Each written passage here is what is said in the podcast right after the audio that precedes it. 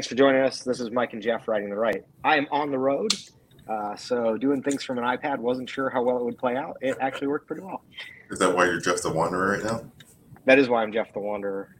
Okay. Okay, makes sense. I, Makes I sense. wasn't sure. how I didn't bring my personal laptop because I didn't feel like traveling with a bunch of computers, and I wasn't sure how well my uh, my iPad would handle StreamYard because for some reason this very popular podcast streaming service does not have an app, uh, which I found actually kind of surprising.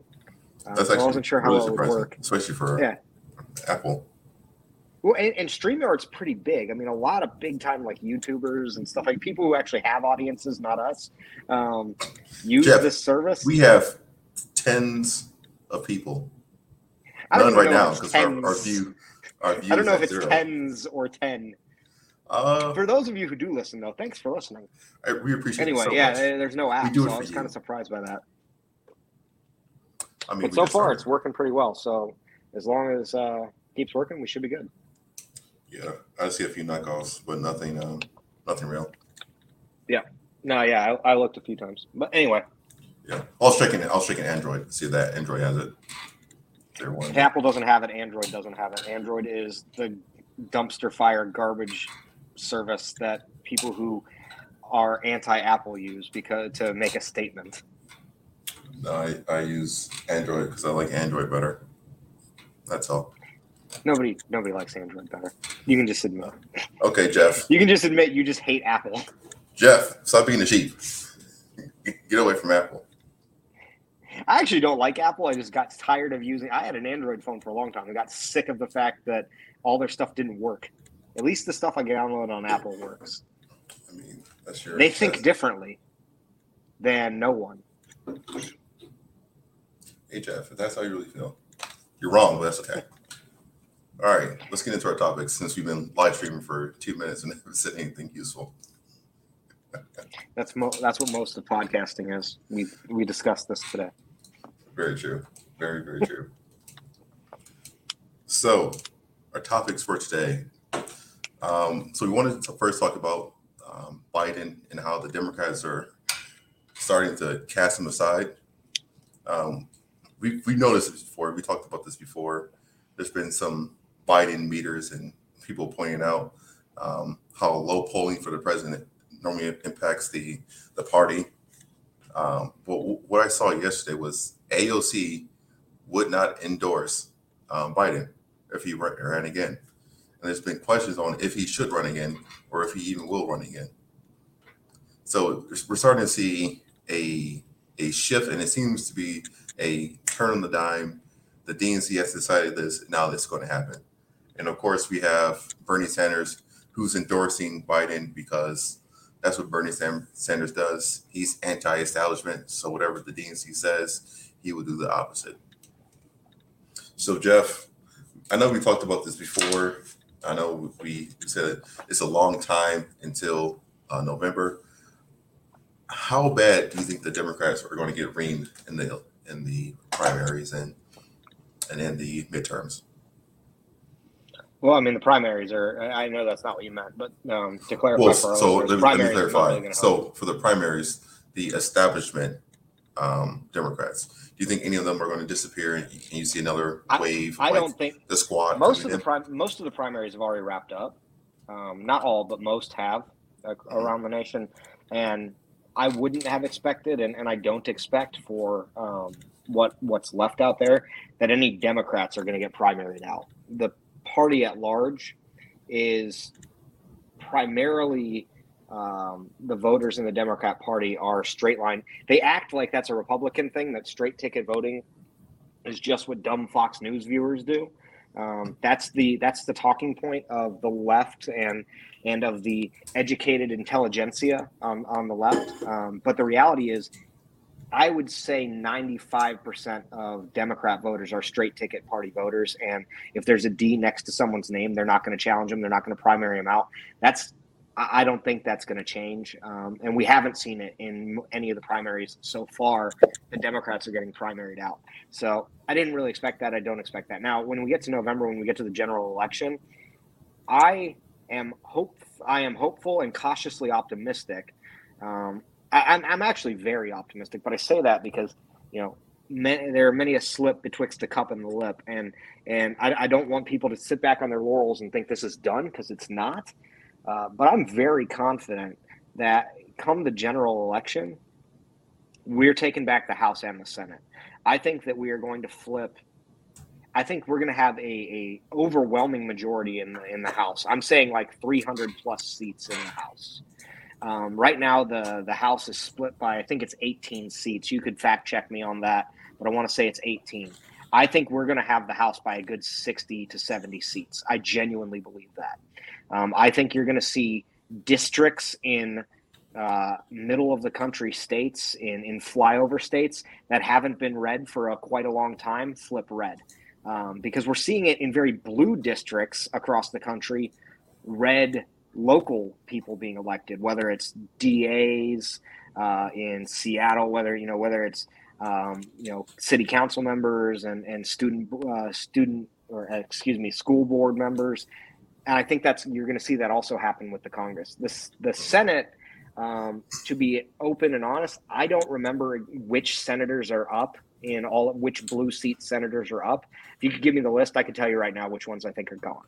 Um, I think we take the Senate back um, but I don't know that we, I don't think we're going to get a, a veto proof majority. If, if, you know if that's what people are thinking, to get that you need a two thirds majority in the Senate. We're never going to get that. I don't think we we are going to have a, a sixty person uh, Senate, but I think we'll have fifty three to fifty four seats if I remember correctly when I looked at the at the the seats that were up for grabs this election. But in the House, with every seat up for grabs, I fully believe we end up with 300 plus seats in the House. Okay. So really quick, um, the House is 220 Democrats, 209 Republican, and six are vacant. Okay, so it was so it was 11 and then the six is 17 the six that are vacant um, if i remember at one point were not but but either way so um, yeah i think i think so it was 17 not a senator passed away if i remember correctly well, it would have been a congressman, not a senator. No, I know what you mean. Sorry. Yeah. Um, but so 17, not 18. I was pretty close. But yeah, I think we're going to end up with 300 or so seats in the House. And out of a House that has 435, that'll give us a massive majority in the House if we can pull 300 seats. The problem is you still won't get anything done if the Senate isn't veto proof. And to get us a veto proof majority, you need two thirds. Um, I don't see us getting a veto-proof majority anytime. Uh, that's just that's that's too many seats to flip. But I think we could get past the filibuster in 2024. Uh, this year, I think we'll just get the House and we'll get the Senate. We'll be able to stop any Democrat progress on any of Biden's uh, agenda items. I don't think he'll make any progress in his uh, second in in the second half of his uh, term. I think that you'll see the entire Democrat agenda shut down in November. Yeah. So really quick, so Arizona, there's Mark Kelly. Um, California, that's not going to change. California won't flip. Arizona, Arizona's very much up for grabs, I, I believe. Um, Colorado, Connecticut. Connecticut won't flip. Colorado could. Georgia. Um, Georgia will flip. I Georgia's one that I'm positive Herschel Walker's winning that seat. Mm-hmm. Uh, Herschel Walker's up against Raphael Warnock um, the probably most uh, satanic preacher in the country, uh, in my opinion. Um, and it's disgusting that he even calls himself a man of God because he's not. Um, and and I normally don't make those types of judgment on people because that's God's uh, place to make. But he is very much uh, a false prophet, so I, I, don't have a problem calling him out on that. Um, but Herschel Walker, I think, guaranteed wins in Georgia. Yep, we have Hawaii and Illinois. I think both of those. Hawaii won't flip. Illinois won't flip. Maryland. Maryland is actually, I, I, it's unlikely to flip. Maryland's a very strong Democrat stronghold, but it's not impossible to flip. I don't know much about the race there. Um, I, I would, if I had to, if I had to call it now, I'd say it stays Democrat, but it's mm-hmm. possible it flips. Okay, and then we have. Uh, Nevada and New Hampshire. New Hampshire won't. Nevada will. New York. Any thoughts on that? Chuck Schumer. New York, if New York flips, it'll be probably the biggest story in the in the election cycle. If New York gets a Republican Congress, uh, Republican senator, that'll be the biggest story in the news cycle. It's not impossible, though, to be totally honest with you. Upstate New York is going to vote uh, harder than they normally do. New York City has had a mass exodus in the last few years, so there's not going to be as many votes there. It's it's, it's unlikely, but I would yeah. not call it. It's not as impossible as it was in 2020. Yeah, it's also important to point out when it's when the Democrats are doing this bad, the voters won't come out for them. So you're going to have a huge push of Republicans coming out and Democrats sitting at home. So I, I mean, I, I, agree. There is a possibility, um, but yeah, we'll see what happens. And, and these are just Democrat seats you're listing off, I assume, correct? Yes. Yeah. Yeah, that's what. And then Oregon. Uh, Oregon won't flip. Oregon's bluer than California, honestly. Yeah, Vermont and Washington.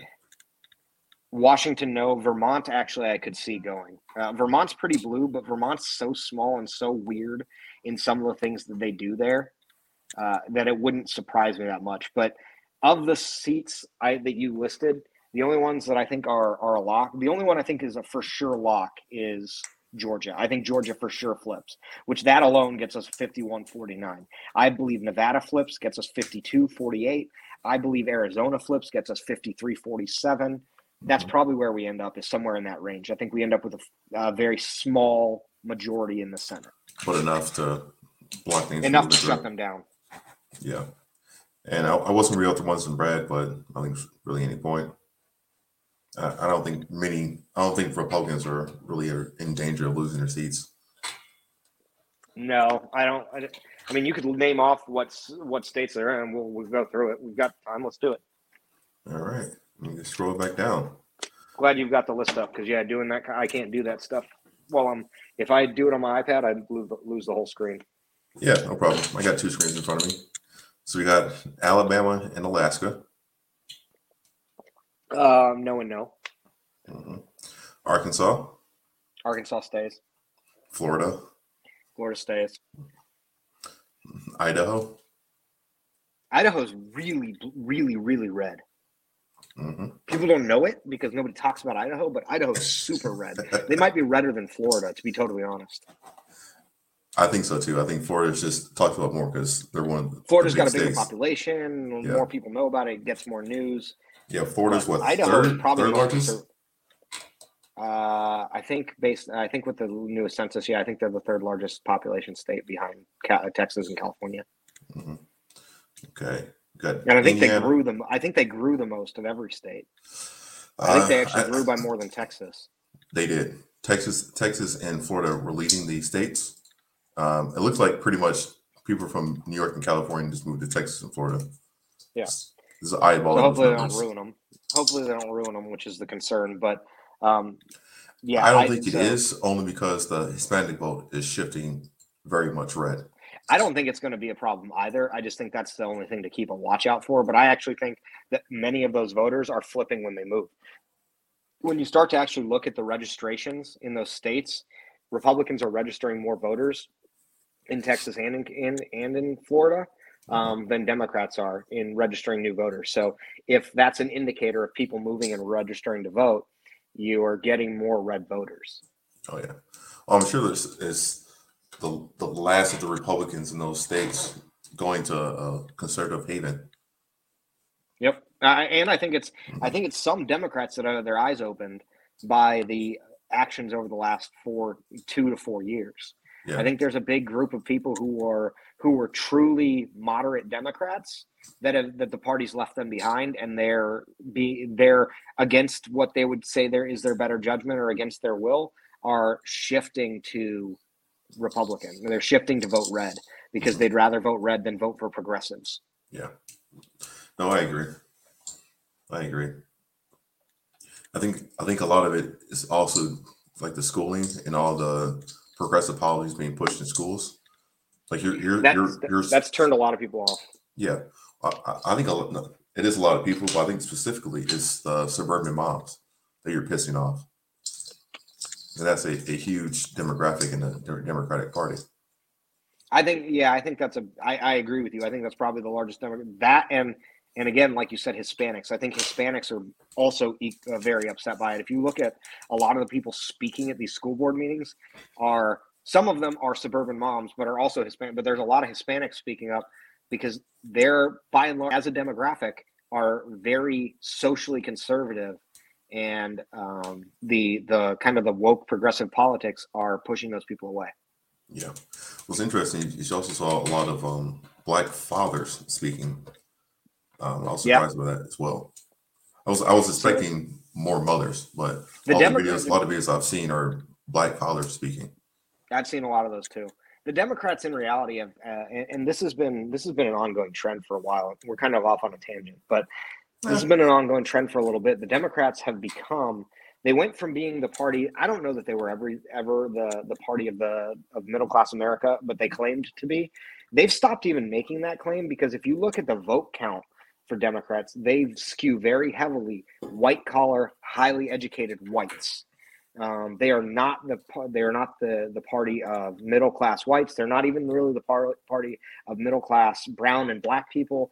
Um, they're the party of the elite, and they're what they've always claimed the GOP was the the rich old white guys.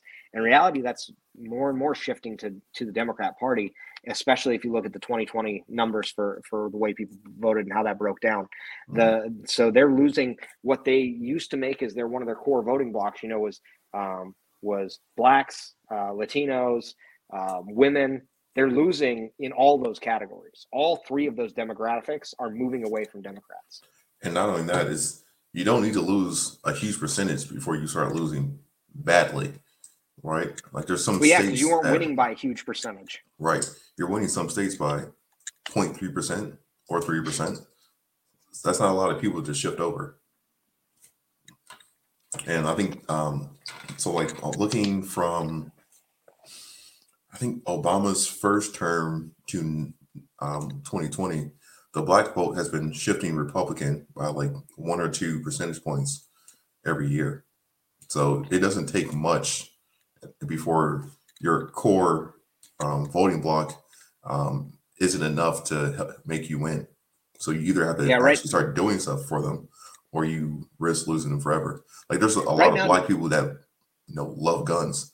You can't keep threatening to take people's guns away when black people know that the gun laws were formed to take guns away from black people. When like the biggest mass shooting in America was from was Native Americans once the government took their guns away. So you, you have those stories of like, oh, if you take my guns away, the first thing that's going to happen is the government comes and shoot me. So there's uh, there's a lot of things that the, the Democrats are doing that you're only appealing to people who live in gated communities. Like I don't know many people who are like, yeah, let's take your guns away in Detroit. That's the thing. You're not going to talk to many. I mean, I, am sure. I'm not going to say you're not going to talk to any, but you're not going to talk to many real suburban Americans or even urban Americans, actual people that believe that nobody but cops should have guns. And it's weird because you guys think police are an inherent evil, which we maybe we'll talk about when we get to the Uvalde shooting, but you somehow want them to be the only people that have guns. So I think it's just these blatantly obvious hypocritical statements. They're like, oh, there's no way I can stand with you because you, you're not making any sense whatsoever. Yeah. So I, I think they're voting. Their only voting blocks that exist at this point are um, overeducated whites, and specifically liberal liberal arts overeducated people because they're they they act like oh we've got the majority of college graduates. What you actually have is a majority of majority of liberal liberal arts college graduates not it, like it's not like a bunch of democrat voters are physicists and engineers and and doctors and lawyers not to say none of them are because um, there are plenty of ultra liberal physicists aka neil degrasse tyson one of the most annoyingly woke idiotic people on the planet who is probably the least informed, most over listened to man alive. Um, but that's a whole separate. I could go yeah. off for an hour about all the things Neil deGrasse Tyson is wrong about. So um, because he does, he, him. he goes way like okay. I don't know as much about astrophysics as him. That's what he knows. You know what I do know more about than him? Gun policy. uh, religion. Uh, um, it, like the list goes on and on. And the problem is everybody listens. Well, he's got a PhD and he's a physicist. He knows every. No, he knows one thing. Literally, Yeah. he knows one thing. The thing is like the more degrees you get, the more specialized you get in one thing. Like Ben Carson is a amazing neurosurgeon. He didn't seem to be that good as a politician because he's been focused on cutting into people's brains for the last 30, 40 years. It's hard to keep up on politics when you're doing nothing but studying that and There were learning there were other things. reasons Ben Carson wasn't a good politician. Oh, I- your I agree. point is your point is well received. I, I like agree. Ben Carson. There are a lot of things though that he did poorly in when he was trying to run for president. I agree, but my point is he wasn't prepared to, to run as a politician because he's he's been hyper focused in that. I, That's- I that was agree. my point. I think he No, could I, have I, I agree. I'm not. I'm not disputing Yeah. the point. I was more making a point that Ben Carson, man, that guy squandered some potential. Um, that that was my bigger point. Yeah, but I fair. agree with what you said. But yeah, that's my point. Is so they really have they have a lot of highly educated liberal academics. I, I would say they have academics is what they have. Um, they have uh, upper class, upper class, and upper upper middle class whites. They have and they have unions, and unions are shrinking around the world around the country. So that voting block is becoming less and less of a problem um, because, frankly, uh, every union job in the country is being eliminated. Uh, the reality is, no matter what anybody says about, oh, Ford's adding this and GM's adding that, um, all those companies, for a litany of reasons, are going to continue to uh, continue to be bailed out by the government or go bankrupt because they have terrible business models and they don't know how to uh, actually work for their customers. So the only unions that will be left is public sector unions, and only half of the public sector unions support Democrats because the union leadership for for example one of the largest public sector unions which is the fraternal order of police um, the union leadership backs democrats the union members don't because democrat politicians spend all day telling talking about how they're villains Exactly. the only union membership that actually supports democrats anymore is probably teachers Yeah, yeah, I would say so. But I think even that's going to start to shift when Republicans start pushing for policies like we should have security at schools, like because right now they're saying like yeah, Republicans just want, just want to give teachers guns. It's like no, we want to make sure that there's one one entryway, one in, an exit for the schools during school hours. We want to make sure that the doors are locked. Uh, we want to make sure that there's security there, and you know uh, we think a gun-free uh, zone is a bad idea. That's kind of like the last thing they, that they kind of talk about. Well let's let's later. save that Yeah. let's save that for when we get to that topic because i know you right. wanted to talk about that whole topic and there's a lot we can get into on that because as you know gun gun control is a, a big hot button for me i everything you're saying i like but let's let's finish this topic and then jump to that Cool. So, So- what, as we were saying, Biden sucks and he's killing the Democratic Party. Yeah. So Next the only other comment I was, the only thing I was going to say about the whole Biden thing is this is, they are definitely starting to drop away from him, and and there's talks internally about how they can get him to not run in 2024. A lot of that, the AOC thing was interesting, but the thing I want to remind people of on the flip side of that is AOC wasn't hot on endorsing Biden the first time either. So using her as a barometer for where the Democrat Party is is not really a good idea. What what's more interesting is to watch the media narrative on Biden shift because that means they're getting instructions from on high. Uh, where AOC sits, I don't really see that as a, a as a gauge, right? Because AOC is so far left that she didn't like Biden getting the nom in the first place. That's that is true. But the fact that she did that on CNN, that that's my point. There's there's Well, one thing. I agree, to- but she's also the same woman who who fought against Nancy Pelosi publicly being the speaker. So that's my point. Is AOC says some crazy off the wall things. What's more interesting is that you're seeing more and more news article. What's really interesting to me is the news article I saw two days ago in the New York Times that Democrats in behind closed doors are talking about how can they keep Biden from running in 2024. The New York Times releasing that article is a big deal. Very true. But the, they have an issue because if you don't run Biden, you almost have to run Kamala. They won't. Run, I guarantee you, Kamala won't be on the ticket. I, I know. Even if they run I, Biden, I think they drop Kamala. I agree. I think that may give them give them the edge of, of winning. But if you don't run Biden, you almost by default have to run Kamala, or you're just You you, know they're have no run. chance of winning. you have zero. You know who they're going to run? Who, are you, who are you thinking? Hillary. They will put Hillary on the 2024 ticket. I'm not kidding. I'm not. I, I make a lot of jokes, but I'm dead serious. It will be a Hillary uh, Hillary fronted ticket. Who they put as a VP, I'm not really sure. That could be any one of any nameless rabble of idiots, but it will be Hillary Clinton on the ticket because there is no one else in the Democrat Party that they believe can win for them because they won't put Bernie is too old and too loony. Um, Elizabeth Warren is too old and too loony. Biden, they don't want. Kamala is a, a disaster. I mean, Kamala Harris makes Hillary Clinton is Is she- 74. She's up to Hillary, date. I, I'm not saying she's not old, and I'm not saying she's not. eh, It's an insane move, but they're going to do it. The woman won't go away. She she refu- she continues to get back into the into the limelight, and the only plausible explanation is that the DNC wants to run her again. Yeah. And they already manipulated a primary once to get her the nomination. I find it not at all unlikely they will do it again. Unless she dies before 2024, I think she's the nominee. How old is AOC? Is she 33? Uh, old enough to run for president. Or Yeah. she will be in 2024 anyway. okay. I'm pretty could- sure. I know she's around her age, but I can remember if she was. She's slightly younger than me. Uh, I think she'll be old enough to run for president in 20 in 2024. She's slightly younger than I am. She is 32. I'm looking. Yeah, so uh, her birthday's October, so she'll be 33 this year. She could run for president in 2024 yeah.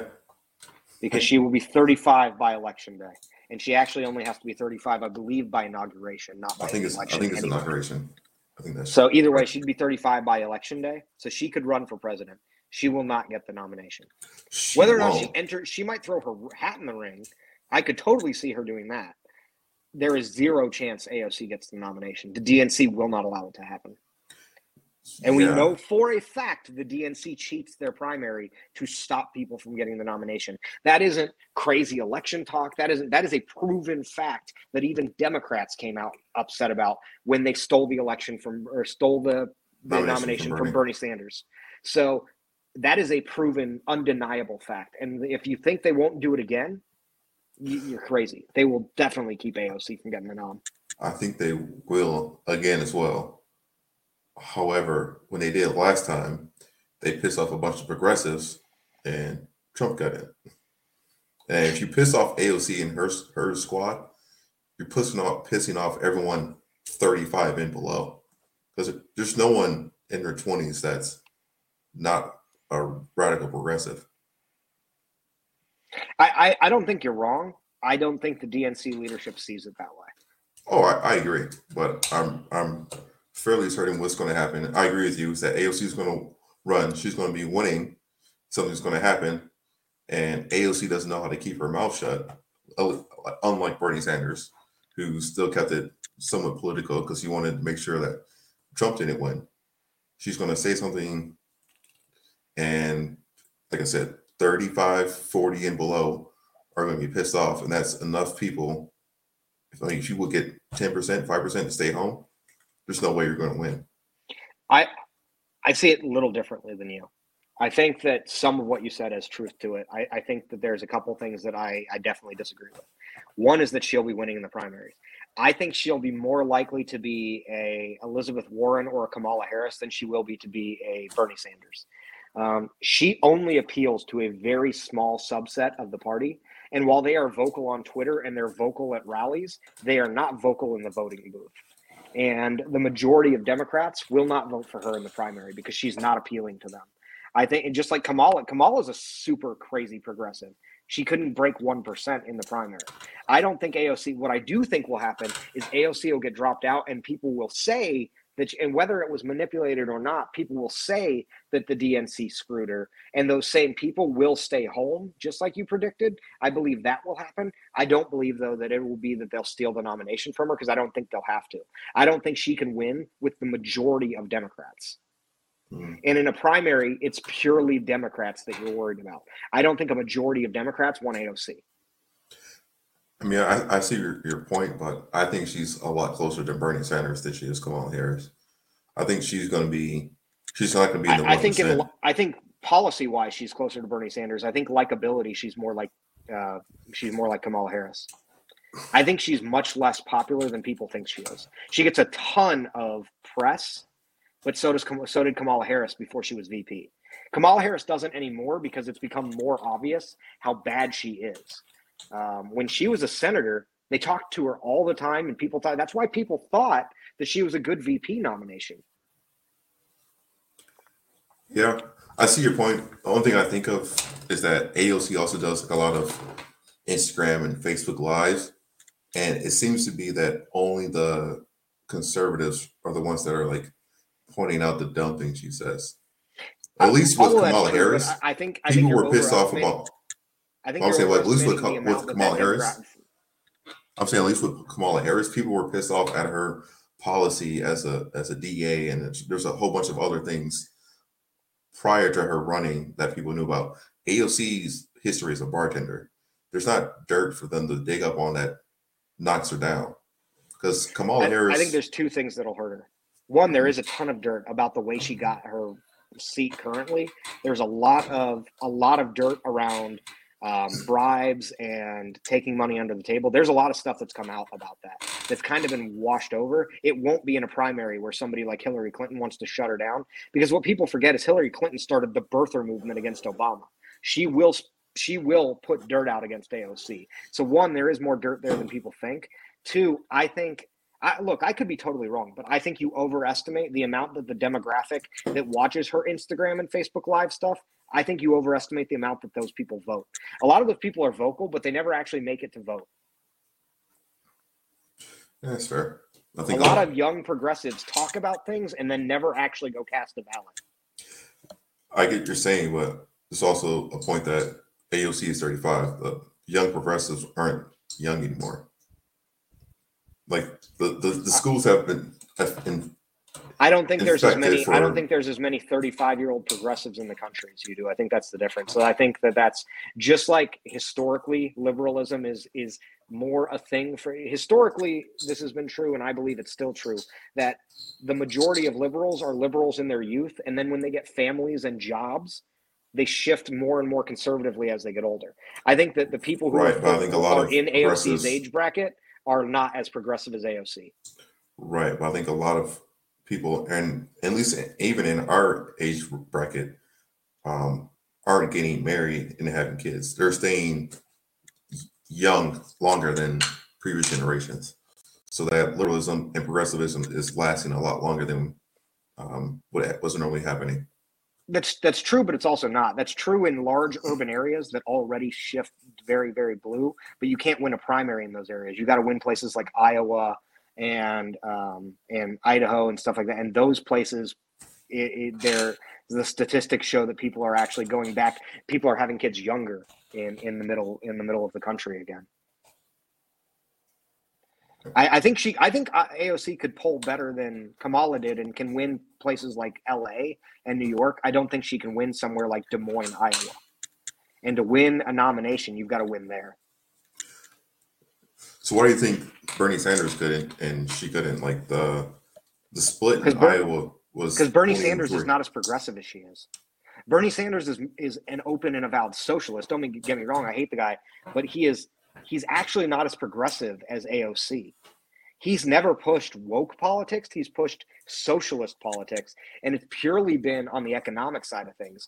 He's never been somebody pushing a lot of the more progressive things like critical race theory, like gender ideology being taught in schools. That's the type of stuff that AOC willingly attaches her name to that will lose her votes in the middle of the country.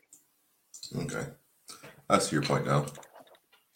Yeah, I, I think she's. I think people associate her with Bernie Sanders because she backs him all the time. But Bernie is a lot more centrist, except for his economics.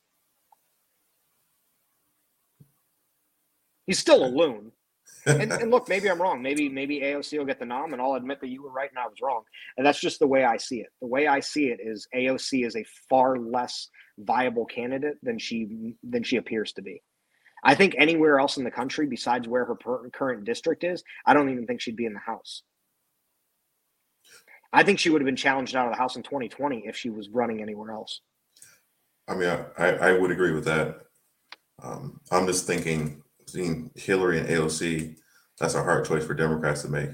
I'm not one, so I mean, I'm not I, I sure mean, which it- one I would choose. that's that's which like vote a do you se- wanna choose. I agree with you on that. The other thing though is the Hillary machine will destroy her. The Hillary machine will rip AOC to shreds. Yes, but the machine is more like mainstream and not Instagram live videos and memes and stuff like that.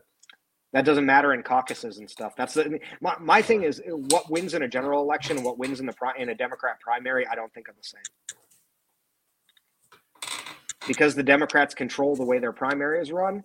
They will first of all the DNC, like I said, will align itself with with Hillary, not AOC.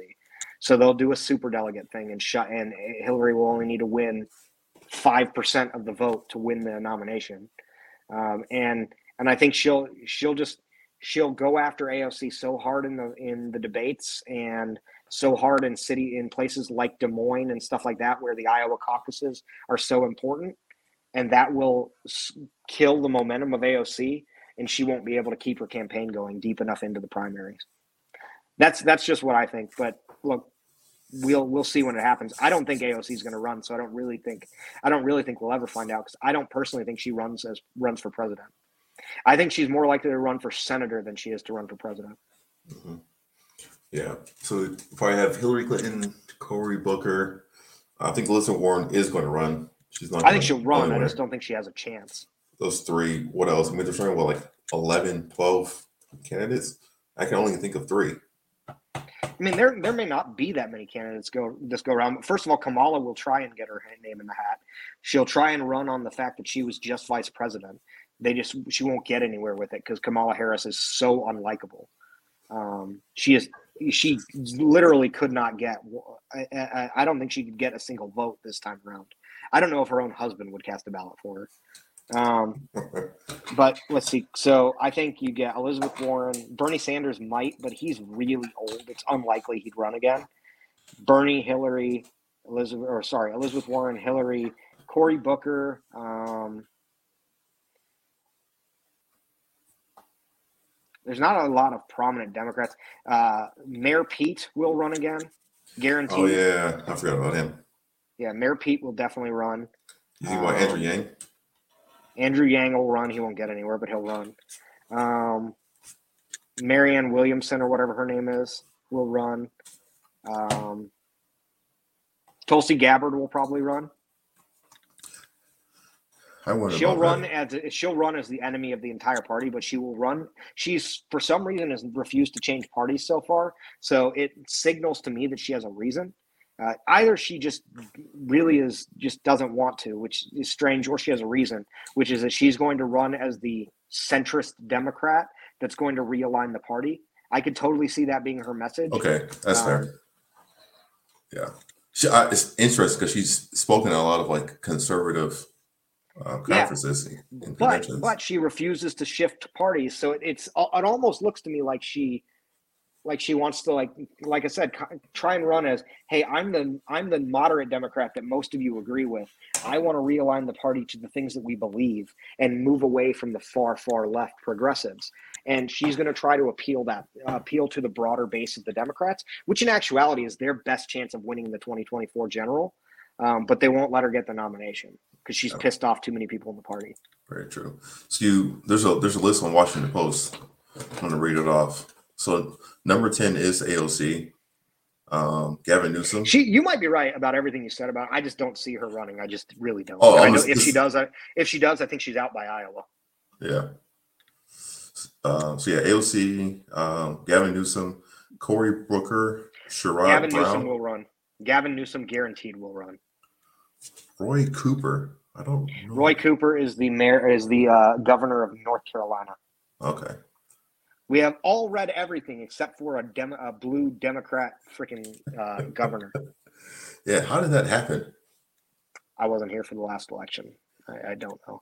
There are accusations that he stole the election that are pretty rampant in North Carolina.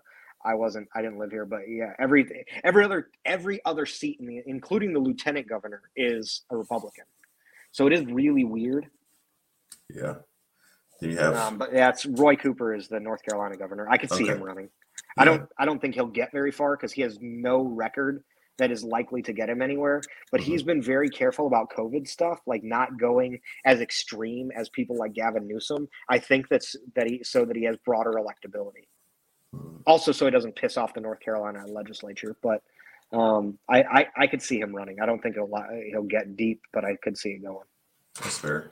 Then you have Amy, Elizabeth, Harris, Pete, and. Amy, who Amy Klobuchar. Yeah, Yeah, she'll probably run. She'll be a joke. Who was it? Pete and who else? Biden. Oh, yeah. I don't. Biden wants to run again. It's very obvious to me he wants wants to run again. I don't really under. I mean, I guess Joe Biden's telling him to. I don't know. Um, it makes no sense. But I cannot, for a second, see them. If he runs, they won't open a primary because they can't. N- never in the history of. I can't say never because I don't know.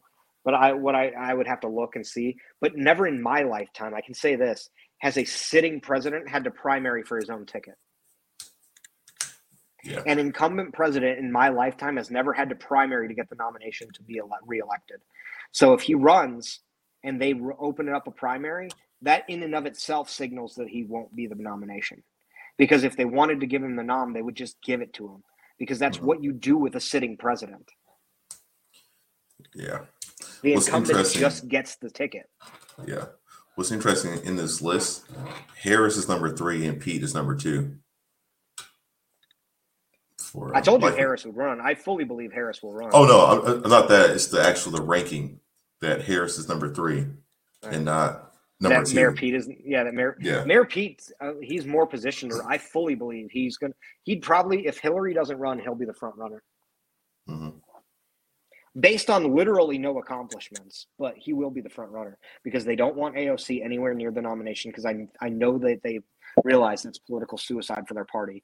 Um, Klobuchar isn't very popular. Harris is a freaking joke. Um, Cory Booker is not popular.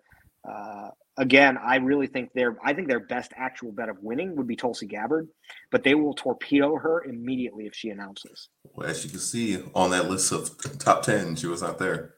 Now, I don't think anybody, but I honestly don't think and this isn't. I, I do think I'm smarter than every person who's ever been had the job title of journalist. I, I do believe that, um, but this isn't me just saying it for that reason. I don't believe any liberal journalist would ever think about the idea of her running. But if you think about it just outside of the box for a second, you think about why would a woman who's speaking at CPAC still say she's a registered Democrat unless her reason is to say, I'm going to fix the party? Mhm. And like I can pull enough moderate Republicans with me to actually have a chance of Yep. winning. Yeah, that I can pull the moderates on both sides and we can have a centrist party like people want. That's what she's trying to do. That's her angle. I fully expect her to try and do it.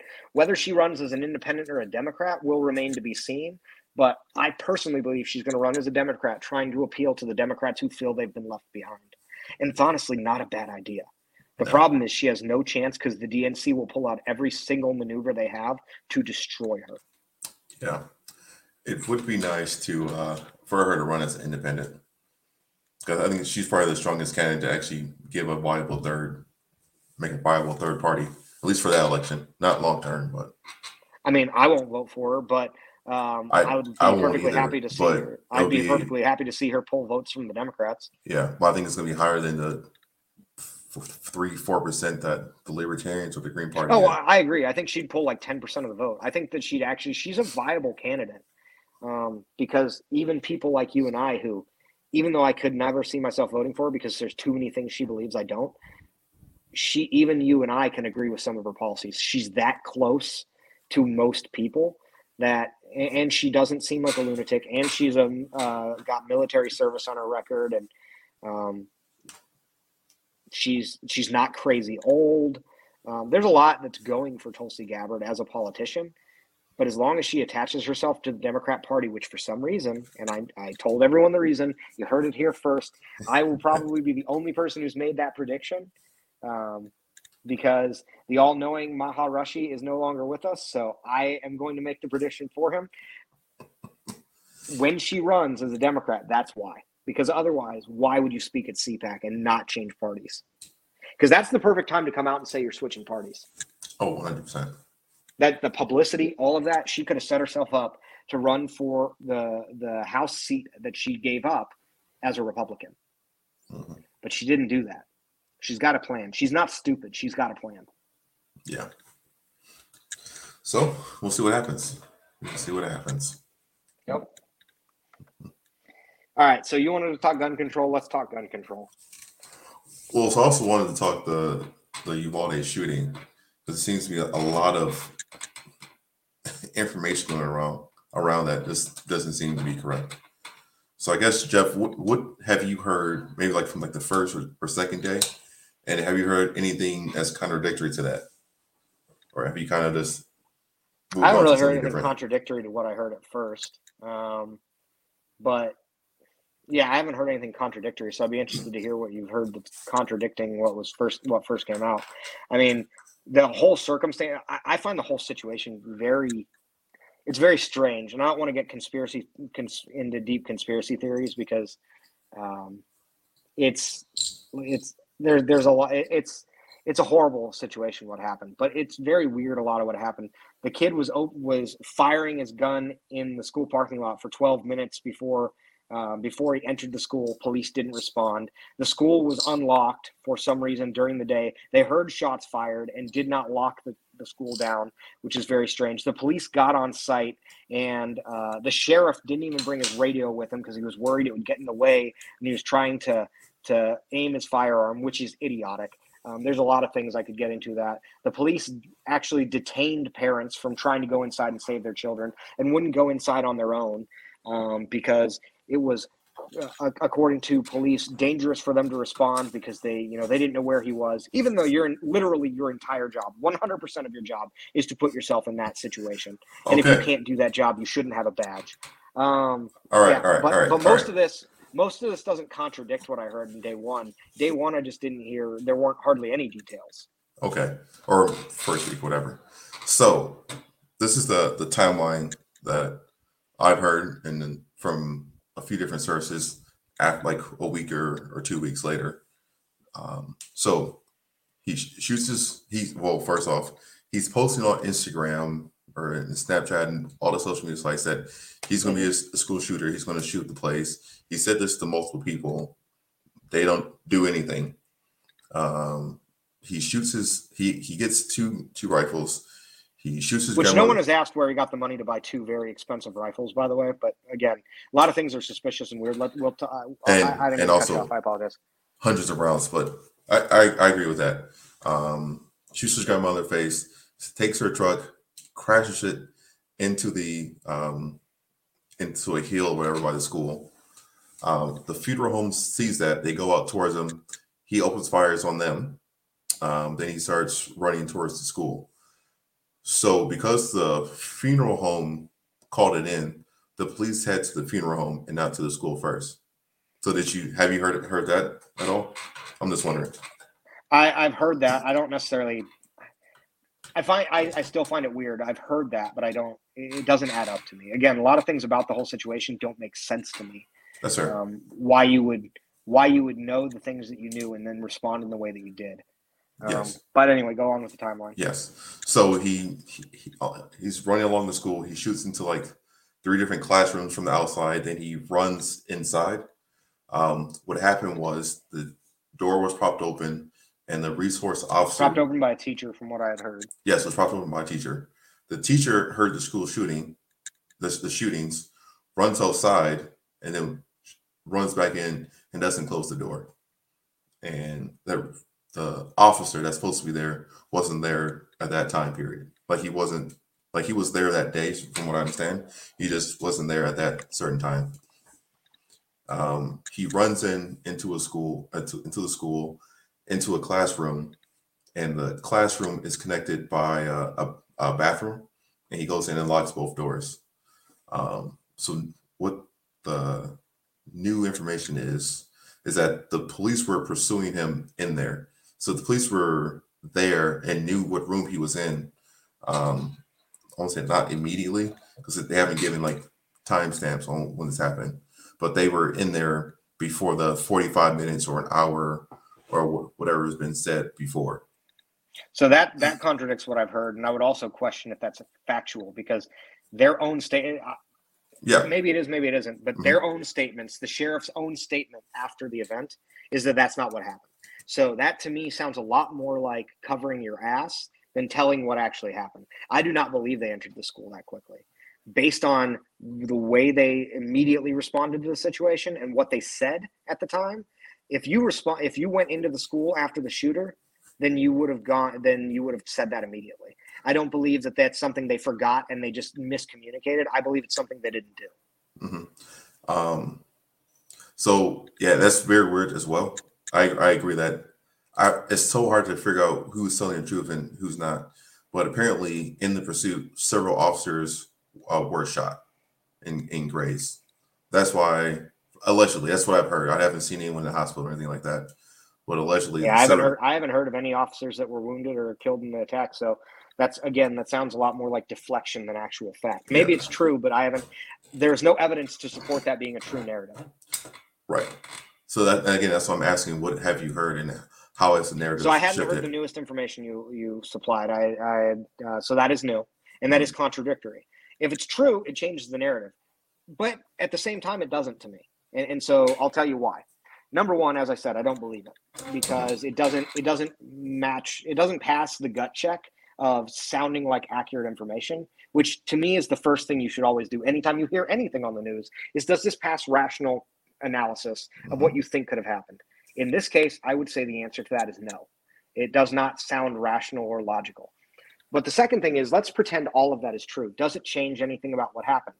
No, it doesn't to me, because the response time of a very small town to respond to a relatively small town to respond to an active shooter at a school uh, and, and to go to another location when the funeral home, from what I have heard, indicated the guy ran towards the school even during their 911 call. Uh, I, that's information they had at the time, and they should have gone to where he was reported to be rather than go to the funeral home. It would make logical sense because you've reported an active shooter at an elementary school. Um, the other thing that, again, wouldn't make that story make sense or wouldn't change it to me, even if it is true, is you do I, I do know for a fact that parents were detained from going inside the school to try and do anything to get their to get their kids out. And if you had if if you had officers inside trying to do something then you would have told those parents that we are taking care of this. You wouldn't have just stood outside and detained parents and then ultimately let them go. One mother ran in was detained got released jumped the fence ran inside and got her kids. So that's that's another thing I wanted to talk about. So she was actually interviewed. Um, so there's a clip going on around her saying she did that. But if you watch like the five minute clip of that interview, she starts to contradict herself multiple times. Like she says she she ran in and one classroom had already been emptied because the police were at that class at the classroom where the school shooter was and they were emptying out all the other um, classrooms at the time. So by the time she had hopped the fence and got in there, sh- that her school, her kid was already outside. Then her second kid um, was still in there, and the teacher wouldn't let her in. So the fact that she went in and got her kids is false. Um, the other story about the um, border patrol agent going in and killing the shooter is false. Like like the police were already inside. He's he's admitted that the police were already inside, um, and that he wanted to breach, but he didn't have any protective gear, and the other the police did. So that's also a, a false narrative that's going around. Um, that that's from them. That's from the parents who who said that, not from news or anything like that. Um, so, and I agree with you. that I think the, the police did it wrong. And the reason I, I'm going to say that is because it was a school shooting, and in a school shooting, the policy around the nation is to rush in immediately because more than likely the school shooter is a coward and is going to shoot himself when he's actually confronted by all the people who have guns. Instead, they changed it to a um, they treated it like a hostage situation yes, in which case they just they sat outside and tried to figure out how to get in, and which said- again goes against their narrative that they got they went inside immediately yes, then that's you that's couldn't have done they couldn't have done both which is why i don't believe that statement right, right. That's why I was asking. Um, I still don't, don't know what to believe Um, I think they did a horrible job. Uh, they failed the community. They should be. They should be. It, it, it, this is the these are the scenarios where it pisses me off that police aren't legally obligated to protect you.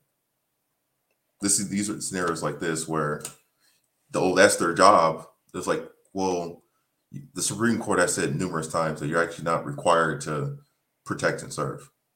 And this is this is the scenarios where like these police, nothing can happen or could happen to them instead of the, the fault of them being fired or them being sued or numerous other things. It's like my job is not to actually go in and save lives. So yeah, I don't care. Yeah, I, I, agree with you. I don't care what the Supreme Court has said, and I don't care about anybody who wants to make that argument is a, is a shill.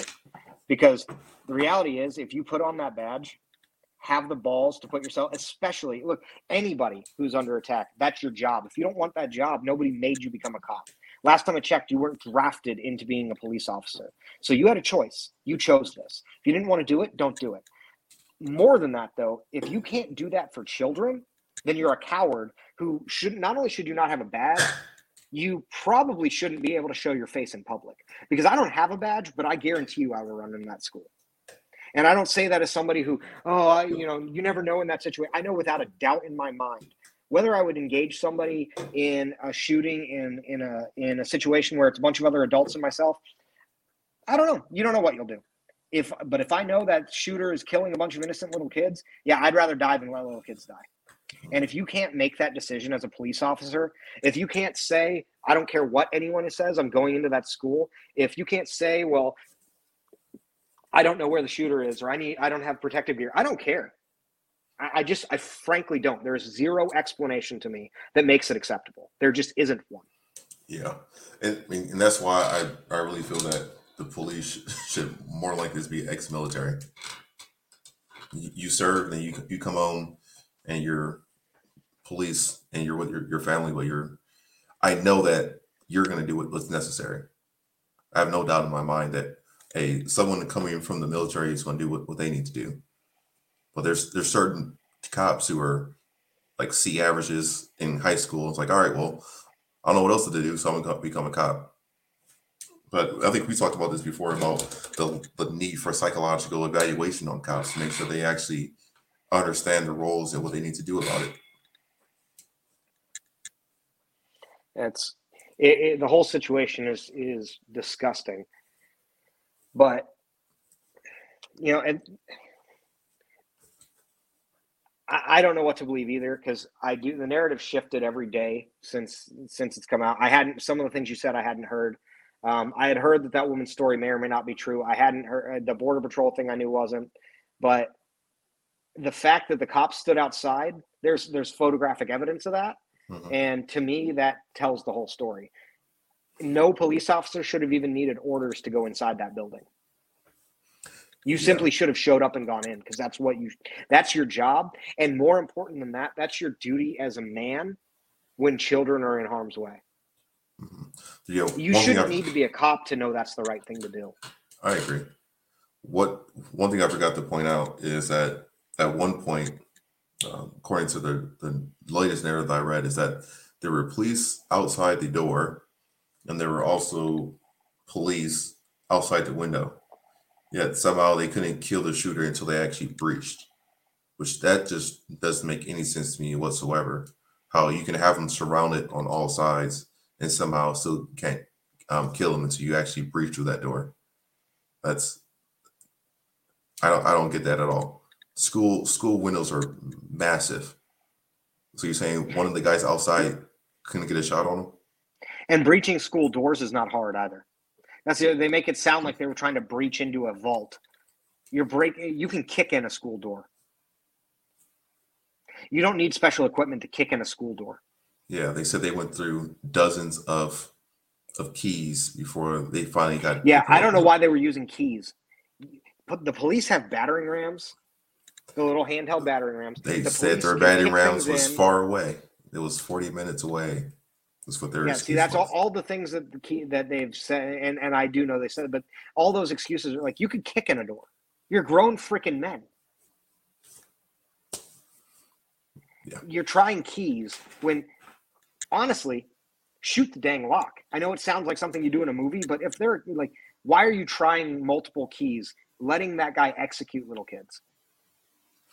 Yeah. And why? And as we discussed, why did no one respond immediately when shots were fired? Why was the? Why did the teacher not shut the door?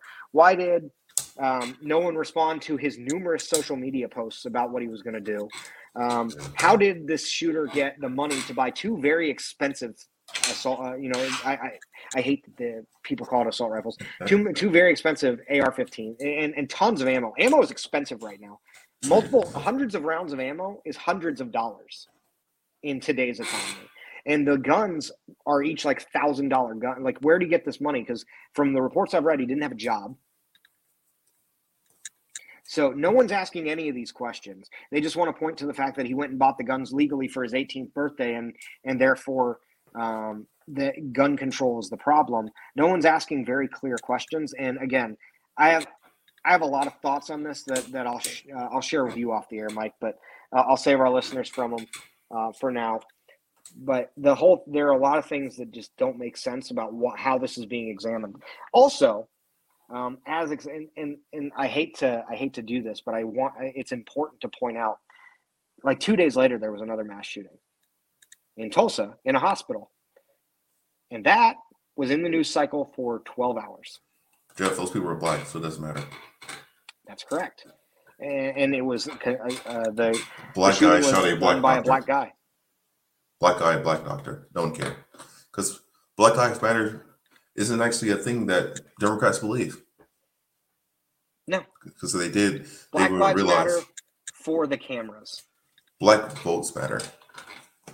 Like, if, if- honestly, if Black Lives Matter, someone would have said something about the fact that since the George Floyd killings, the murder rate in other city in the major cities have gone up so much that like hundreds of, of black men over like the That Philadelphia and Chicago are war zones. Yeah, but like even like the the ten year average is up by hundreds, if not a thousand.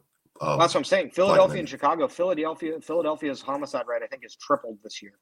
Yeah. And Chicago is Chicago's averaging like two or three murders a day, something ridiculous. I think last weekend they had like 11 or 14 people shot in Chicago. um, I think that's in a day. I thought it was like last, well, last Shot Saturday. or so yeah? I guess one day. Uh, like uh, shot, I think it was over 20, but killed, actually ki- shot and killed over the weekend was 11 or 14, but you could look it up. But it's so, but nobody talks about that. But anyway, you wanted to talk about gun control around the whole issue, Mike. So what what did you want to talk about? I know this is one of your favorite topics, Jeff. So It is.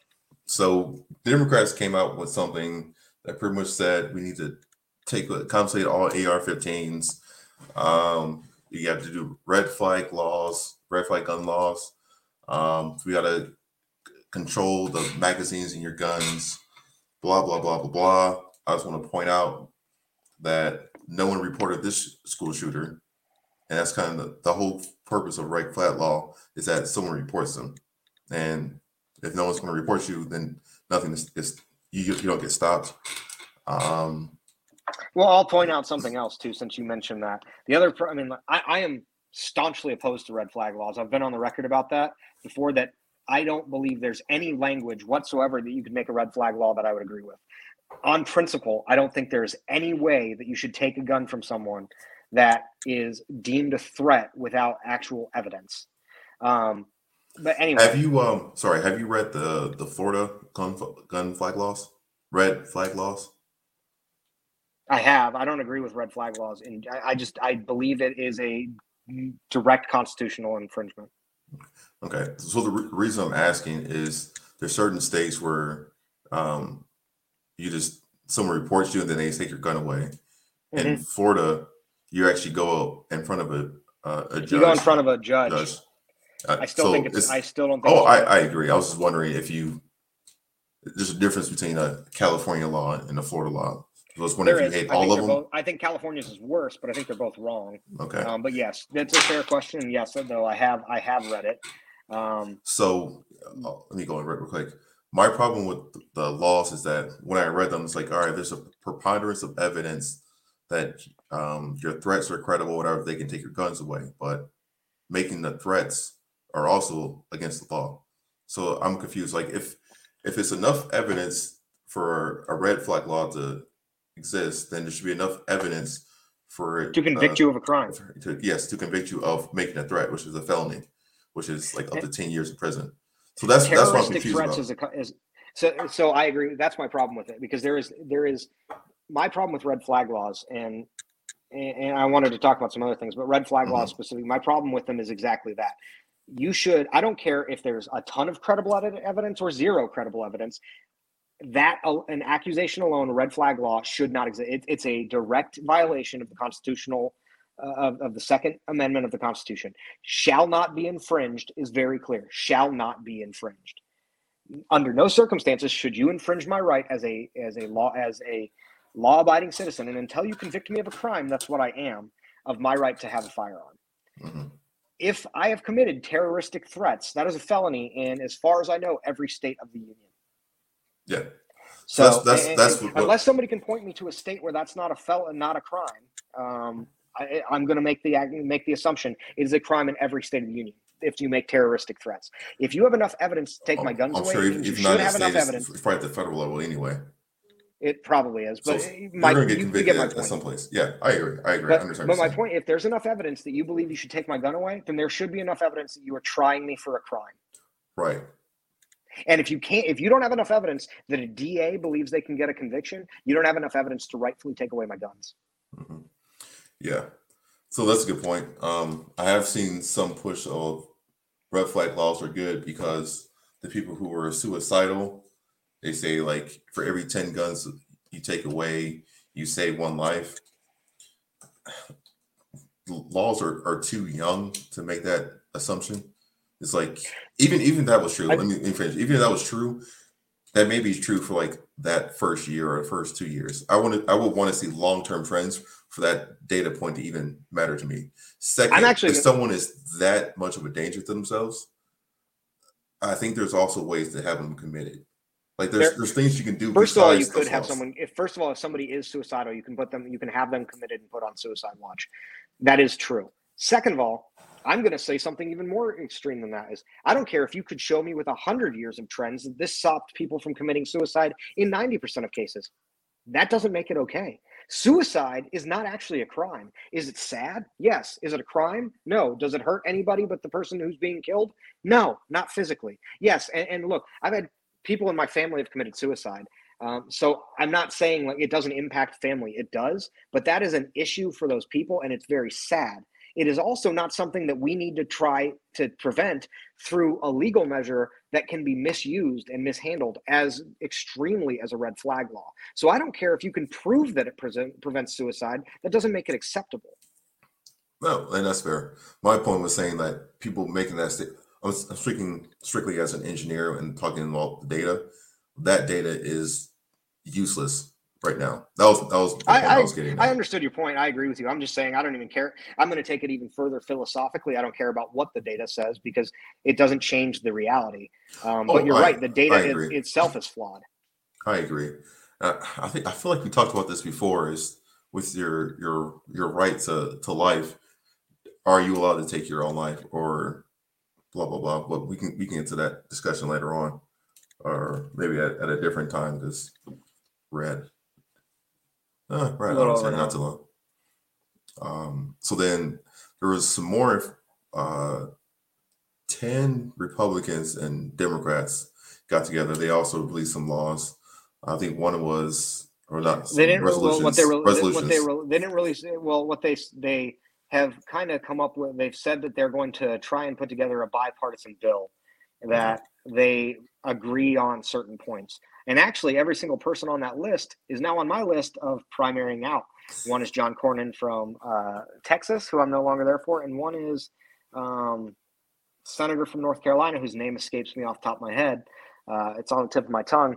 But because one of the things they put in the a lot of things they put in the bill i'm okay with is uh, mental health, increased security at schools, single point of entry. I'm okay with all that. I'm yes. great with protecting schools. You know what I'm not okay with is incentivizing states because one of the things they wanted to put in there is they know federal red flag laws are a no go, uh, people are going to hate it. So they're trying to, in their bill, make federal incentives for states that institute red flag laws.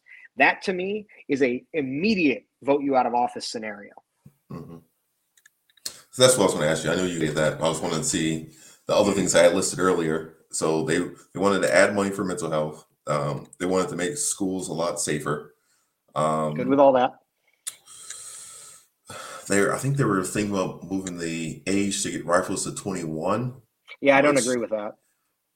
The, the thing is, it's, it's, just so stupid to me. It's like, okay, you can't get this gun, but you can get a, a different gun. Well, you couldn't. You wouldn't be able to. Oh no, you can't. You couldn't. Well, 21 at that point. Sorry. Because handguns are already 21, which I also think is wrong. Yes. We can yes, talk about yes. that in a second. I'll let you finish your list, and then we'll, I'll talk about why that's wrong. Actually, I, I agree with that too. Um, the red flag laws. There was something else that I can't think of. It wasn't the good capacity of the rounds, but it was something else that I was like, okay. I think they do did actually say they wanted to limit high capacity magazines, which I also disagree with. Okay, I, kind of, I, I thought, I thought that was only in the, the Democratic proposal that went through that. I would have to. I'm trying to double check right now. Um, yeah, but I, I thought it was. But yeah, I remember like reading that. It's like, oh, this is good, this is good, this is good, this is good, and then absolutely no, throw it all out. Um, that's the problem is they they went they went started off with good things like, hey, let's protect schools, totally cool with that, and then it uh, goes to, hey, let's encourage uh, states to have red flag laws. Nope. Is the capacity rounds in there? The um, capacity of uh, magazines. Right I'm trying to find the list because I found an article, but I just want the list of the of the points in the thing just to make it quick. Mm-hmm. Da, da, da.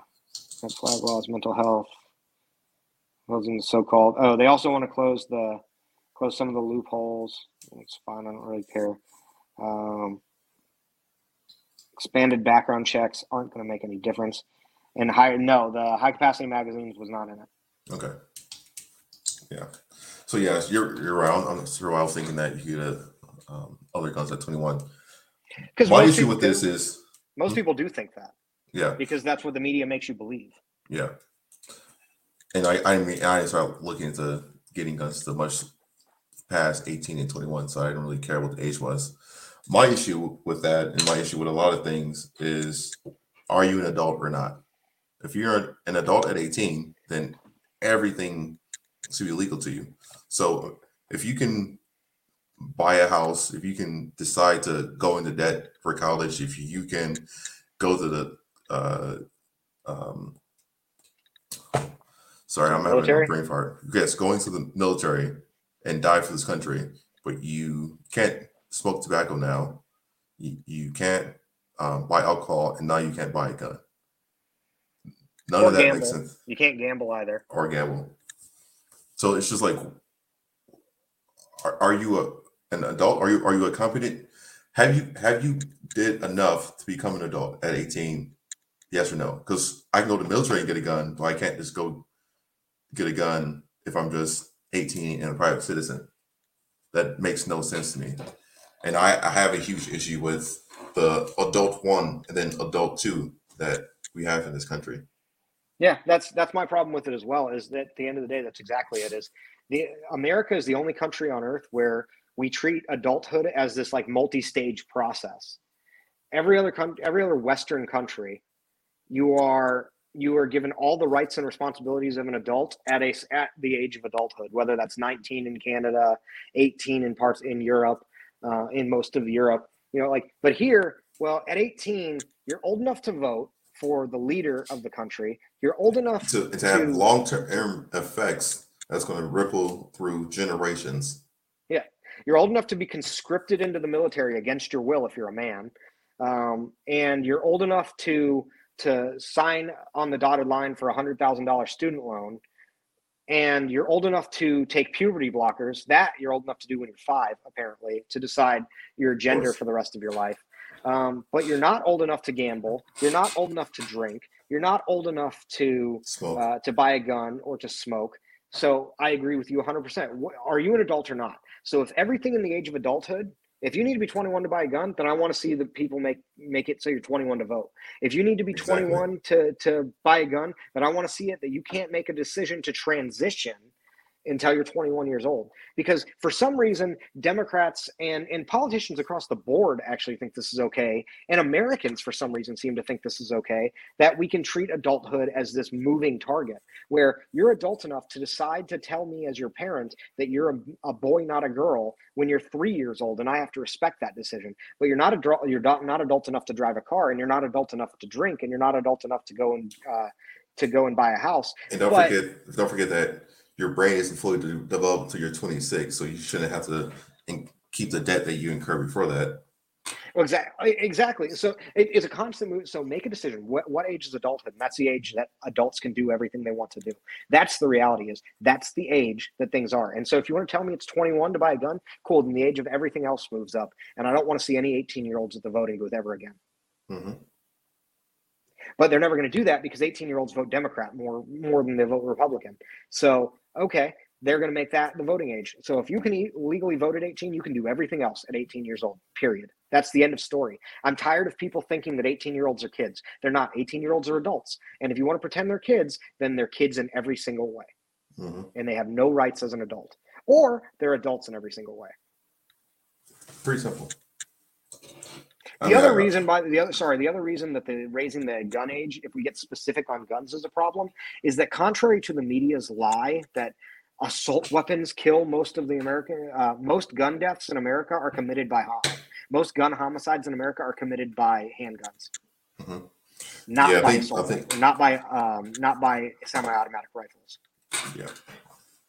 Because they're, yeah, it's very true. So it doesn't change anything, in my opinion. No. Especially Just- because, and, and not even that, there's been so many shootings where like the kid just grabs their parents' gun. It's, it's like it's not, it's not even like they bought it or not. It's like, oh, the, the password to the gun safe is the password to literally everything else in this house. I'm gonna go, go grab it and shoot at school because there's been 17 year olds and 16 year olds who have shut up schools. So I don't, I don't And, there, understand and there's been people does. who there have been people who bought guns illegally too, didn't get it from their parents or get it illegally. Just buy guns illegally because you can very easily if you want to, and go and commit shootings that way. But like you said, look, look, the reality is, I'm a big believer. I if anybody's listening to this podcast and for the first time it's like, wow, Jeff likes guns, then you clearly don't listen to me talk. Jeff, are you talking about? Mm. You clearly don't like your guns because you keep cleaning them on boats. They keep falling in the lakes. That's not Well, that's, not just 'cause- responsible gun just ownership. I have I have sweaty palms. Ah, okay. Yeah, sweaty But- palms but in really, the boat I- is not a good idea. but really i'm a big believer in in teaching your kids about guns that are because you know what makes a kid respect the power of a gun teaching them about guns letting them handle guns i Mhm. learned to handle a gun at a very young age i was i shot guns for the first time when i was no older than 12 i would say um, it, it would I, I don't remember exactly but i'd probably say i was no older than 12 and, and i was probably younger than that. And that's because i was taught responsibly how to handle and respect the importance of holding a gun and and the danger it poses which is why i have very good trigger discipline. I have very good respect for firearms and my i have two young boys in my house and they my wife is well aware of the fact that it's not really it's it was a debate early on and it's kind of been one of those things very rarely do men win the argument with their wives. This is one where luckily i had her dad and my dad on my side and i've won this argument that it's not a debate. When they're old enough and mature enough they're going to the gun range they're learning to shoot. I'm not going to make them shoot for the rest of their lives if they don't want to. Some people don't like guns. Boggles my mind but some people don't. But i'm going to make sure that they understand how guns are to be handled properly and appropriately and they know never to touch a gun when i'm not around them until they're an adult. And that said on top of that a responsible gun owner should also have all of his guns locked up. You're right one of the biggest problems is people locking up their guns and, and thinking their kids won't know the combination or where the keys are. Your kids are smarter than you think they are. Yeah. they definitely know it. You know like- a good so, you know a good solution to that? Is all of my gun safes are biometric because every gun in my house is locked up in a safe whether it's i have a, a very large safe in my office um, that where i normally record that you can actually see sometimes. I have a very large gun safe that holds a lot of my guns but i also have guns strategically placed around my house in case an intruder breaks in. Um, and whether it's in my nightstand whether it's in uh, my theater room whether it's at my front door my guns are in biometrically locked safes. So I don't care. It doesn't matter if you knew combinations to everything else in my house, my phone, everything else. My kid doesn't know. Doesn't have my fingerprint. He's not getting in my gun safe. Uh, I was hoping it was voice activated, and by voice activated, you say, "Alexa, it's time for vengeance." But okay, that would I'm be fine, really cool, and I kind of want to get one now. uh, I kind of want to get one that does that, but no, all of my, all of my safes uh, use fingerprint, yeah. with the exception of my largest gun safe, which is a combination that is totally different than everything else in my house and is double locked, and the ammo is stored away from it in a separately locked box where the where that is locked up somewhere else. So like you'd have to go out of your way. And again, the most important thing is my kids now are small enough that you don't want them even touching it so it's locked up. When they're older, they'll learn to respect it. I knew exactly where my dad's guns were locked up when I was a kid, and I actually knew where the key was, not because I found it out, because he told me. But he made it very clear to me that only in an emergency, if I was at home watching my brothers or something, like this is if you need this, this is where it is, because I was taught how to handle it, and so were my brothers. That's how you prevent gun accidental gun deaths, because that's the argument the Democrats always make is, you know, a lot of these are you know act, kids accidentally shoot themselves because their parents don't lock up their guns or kids steal their parents guns to go commit a, a, school shooting kids accidentally shooting is because you didn't teach them to respect guns kids going and shooting up their their school and stealing your gun is because you a didn't secure it properly and b you didn't teach your kids to respect the sanctity of life or and, and to have fear of god those are both on the parents jeff it's because of the video games i thought you knew are they still using that argument? Is that still a thing? I, think some senators, some Republicans actually have said that. I wouldn't. Say, eh, eh, Republicans are normally they're the ones who are really bad at who were really against explicit lyrics and music in the '90s. So it wouldn't surprise me. Yeah, it's just like these, Bob Dole's wife like led the charge. Yeah, but at the same time, like these games are selling millions and millions of copies, and you don't think there's a cor- you think there's a, some kind of correlation say millions of copies, three shooters. Maybe, maybe it's not the video games. Possibly. Didn't the dude who shot the president for Jodie Foster say that uh, he got it from Catcher in the Rye? I mean, there people are going to find weird reasons to shoot people if they want to find weird reasons to no, shoot it's, people. it's people want to shoot people and they yeah. pick whatever motivation they can. That's what I'm saying. It. Yeah, that's what I'm saying. Like, if, if you want to shoot somebody, you're going to find whatever justification you want to shoot someone. Mm-hmm. So, but yeah, uh, what was our other topic? I think we we kind of covered that. It was Biden and the economy were separate topics, but we kind of hit both already. Yeah, I mean, you had the you wanted to talk about the bear market. I don't have any specific talking points on the market other than the fact that it's. I think calling it a bear market is generous. I think it's more like a giant disaster. Well, I'm um, calling it a bear market because it, it officially became a bear market yesterday and it's we're down 22% from our high. And the bear market is 20%.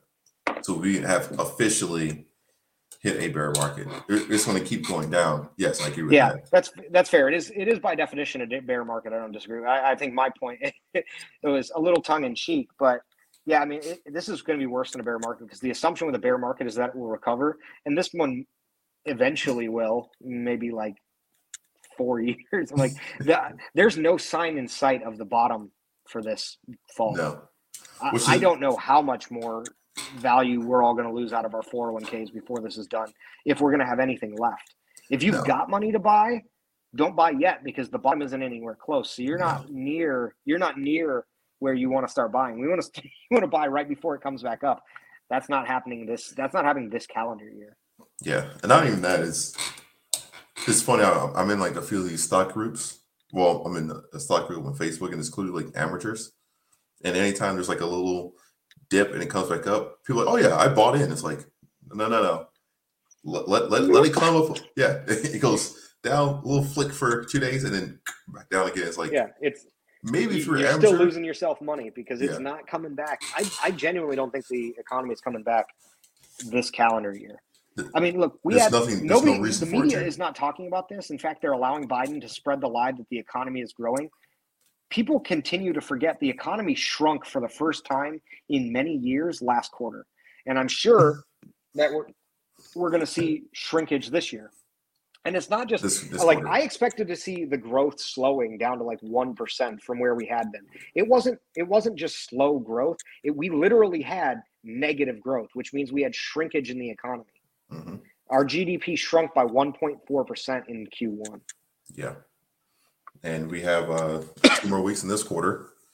And, and, and it's going to shrink. I bet it shrunk worse. I bet we're both, I bet we're greater than two per, or like we're worse than 2% shrinkage would be my guess. Mm-hmm. I think we're somewhere in the 2.3% range. Oh yeah. But yeah, I think we're three, four weeks from saying on this podcast that we're officially in a recession with uh, mm-hmm. two quarters of, of um, decline. And I think we're, what is it? Four quarters of depression. Um, yes, yes, two, two recession, four depression. That's what I thought. So I think we're about six months from saying we're in the first depression since the 30s. Mm-hmm. Almost 100 years later, we're having we're going to have another depression. I I believe that. I'm not happy about it, but I believe it. Yeah. I just I just feel bad for all the the people that are blue, blue collars that are working standard 9 to 5 jobs. Like I don't know what they're going to do because when the economy, economy shrinks, their jobs are gone. Um, Jeff and I were were lucky enough that we tend to work on the future. So what I'm working on is two, three years away. So my job for now, but jobs like that go away too. Oh, I agree. I agree. Um, I'm also lucky to I, I tend to stay with small companies, so they actually can't afford to lose people, even if they start to lose projects.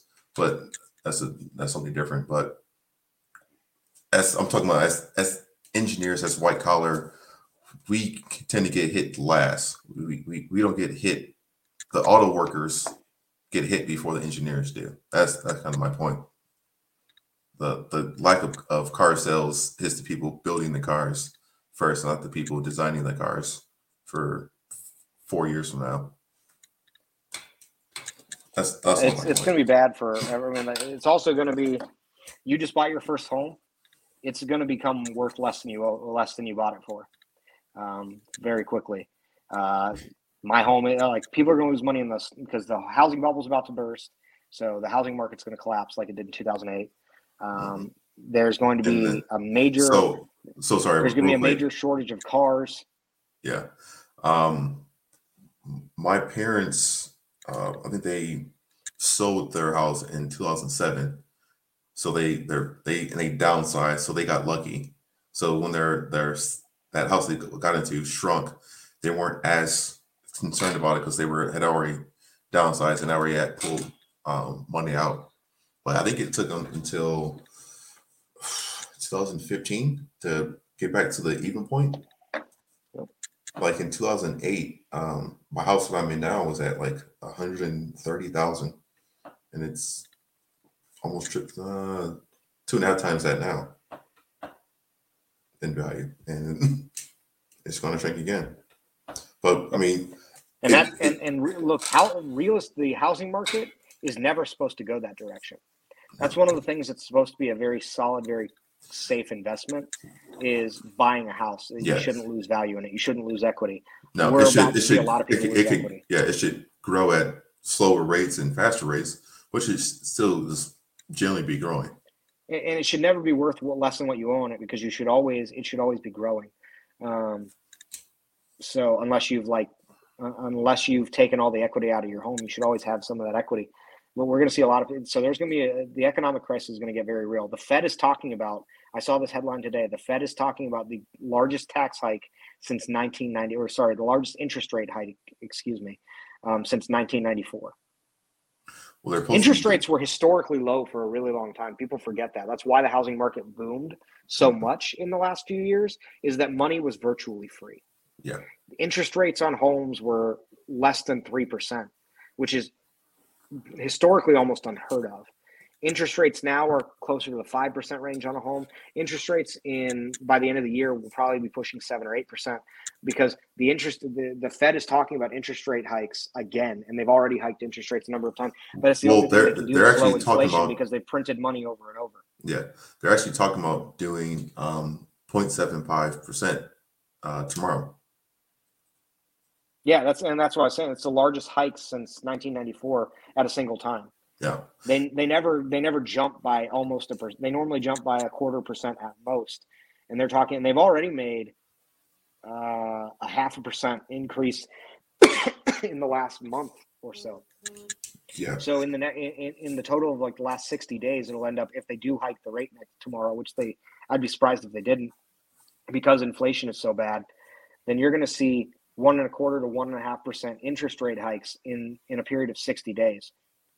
In my lifetime, I've never seen the interest rate move that much that fast. No. And so I'm not sure her, sure about you, but I've seen articles saying that it could be um seven percent, eight percent. I've even seen some articles which I think are on the high end saying that it can go to double digits. I don't think it's, going that high, but I know they're Um, predicted to make uh, increases every every time they meet over this So next year. I, I said a minute ago, I thought you'd be by the end of the year seven or eight percent. So I agree with that assumption because that, that's what I said as well. Uh, I could see double digits because if, if inflation doesn't slow, the Fed, which is which is a big problem in and of itself, we could do a whole episode on why the Fed is a screwed up problem, uh, screwed up thing. But I won't get into that right now. But the Fed's only tool to slow inflation is to hike interest rates which is going to slow. It's slow. It's not just bad for consumer economy economies like the housing market. It's also bad for business economies because businesses that Can't are uh, can't know, get loans they, to they can't buy go, supplies. they can't get loans to get capital for capital expansion. They can't go get loans to do mergers and acquisitions. They can't uh, like a lot of things that a lot of plans that if you work at a company and there are, are capital investments planned, a lot of those will get halted if the interest rate hikes that high because the cost of doing those things now just skyrocketed Mhm. because even businesses that carry a large amount of cash on hand typically finance their capital investments. Most of that's not done through cash. Um, most most businesses will do that through their revolving credit lines um, or through uh, through debt bonds, things like that, and then they'll pay it down with their cash uh, uh, because they want to keep their cash flow as positive as possible. Because cash flow drives earning uh, drives uh, earnings per share and and um, and drives your drives your your trading multiple if you're on a private market. Um, cash flow is king, and and companies aren't going to if they have cash in the bank, eh, but it's cost it's cost prohibitive to go and borrow money. They're just going to halt capital spending. They're not going to use their cash, especially in a tightened capital environment, because if they use their cash, they will not be able to recover it. Mhm. That's I don't want to get into a, a big uh, dissertation about the way businesses handle capital, but it's going to slow uh, economic growth everywhere. Yes, yes, it will.